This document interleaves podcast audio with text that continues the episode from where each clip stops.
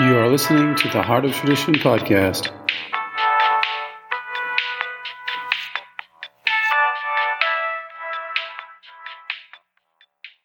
Hello, this is a very short uh, podcast on uh,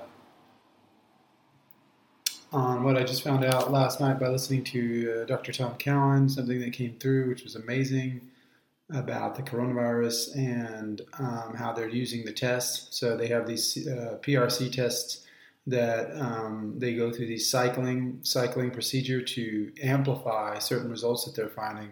So if you know any of the Koch's postulates for finding a virus, um, for you know testing that something is a virus, um, one of the postulates states that you know you would be finding this this disease in someone and be able to take this out of the cells from where they're coming, the blood, for example, and then able to bring this blood and culture it and bring out thousands and millions of these cells from this culture, um, and they would be there uh, present in, in great numbers, uh, whereas no one else would have them present in there, like a normal person wouldn't have, like, you know, chicken pox or whatever it is present.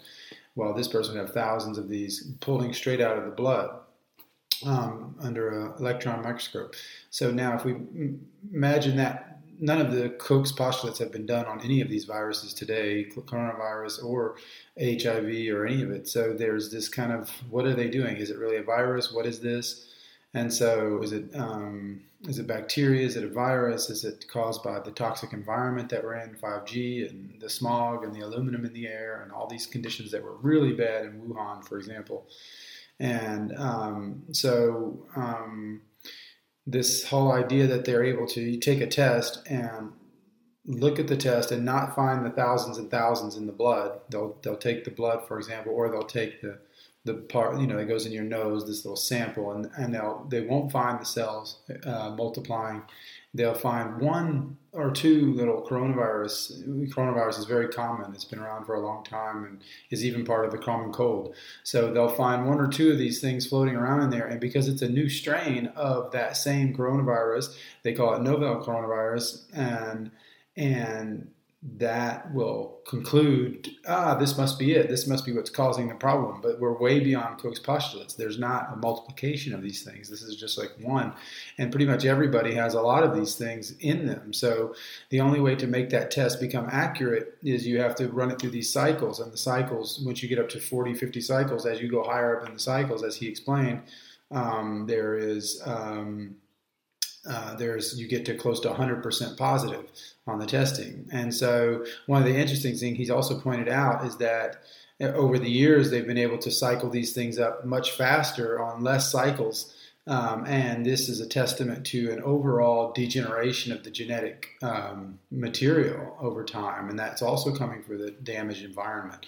So a lot of this is based on 5G. It's based on um, electromagnetic waves, uh, toxic air, toxic water, toxic food, soy in the food supply, uh, everything which is destroying the integrity of each system uh, individually. The air is filled with so much stuff in it that if you don't have an IQ air purifier and no other purifier, um, then you can't get this 0.3, 0.003 micron level of particulates out, and so the, you, you, end up getting a, a you know three hundred dollar air purifier, and it doesn't do it. It only gets the big particles out, so you're getting ripped off. So you have to get the right thing, and it's the same for water, trusting historic sources and, and glass bottles. And it's the same for the food, soy free. Look it up. Try to soy free everything and you'll have to shop online. You'll have to shop directly with farms. There might be many different combinations, but pull that off um, a lot of Eastern, Russian, different types of imported foods, and so got to find your way. Um, and as far as you know, homeopathy, I think that's another way to go. He um, he didn't mention in some of his videos some of the solutions that I've been able to find as far as uh, protecting yourself from EMF. Um, the EMF would be, you know, making sure you're 0.23 miles away from any uh, 4G tower that's emitting. You know, you can look this up on antennasearch.com. You need to have a sleep sanctuary with a 20% or, uh, you know, that's built to detect EMF or to um, to reflect back EMF. So the sleep sanctuary would probably cost you about thousand dollars and they're lined with silver thread and it, it builds like a mesh and then that mesh keeps uh, most of the material out gets it down to a very small amount where you can now recover again And so, um, and it looks integrated too. None of this stuff is too spacey. I mean, sometimes you might have to put some special paint on your walls, do three or four layers, which is kind of annoying. But in order to get it to work with the meter that you would buy, um, like uh, I have a three, uh, forget the name of it. What's the name of that meter I have? Uh, it's a pretty popular one. It's like they're like 200 bucks, and um, and it measures all three the RF, the electric, and the magnetic waves. And so you would use this to get everything down to the right level in your room. And, uh, you know, maybe buy some, some curtains that are made of some of this material, whatever you have to do.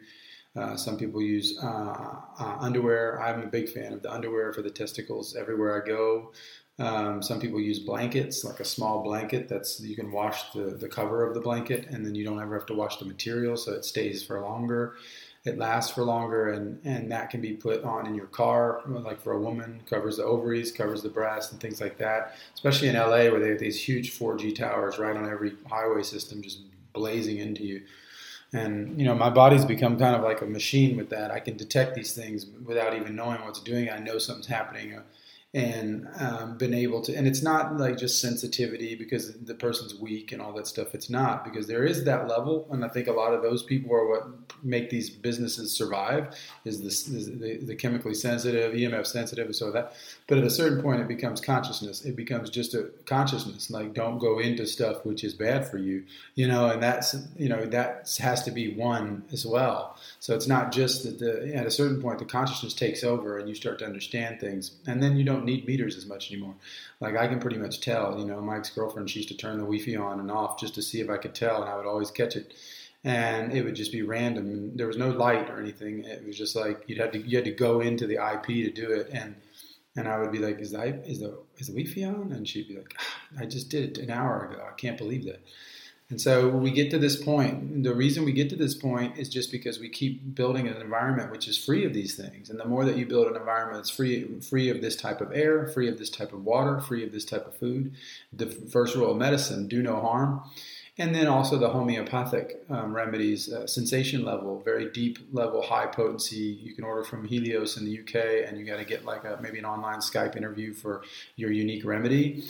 Um, and it may take years to, to get it fine tuned, but um, but but but all throughout those years, you're still strengthening and fighting in a unique way. Homeopathy allows your body to fight things, even when it's the wrong remedy.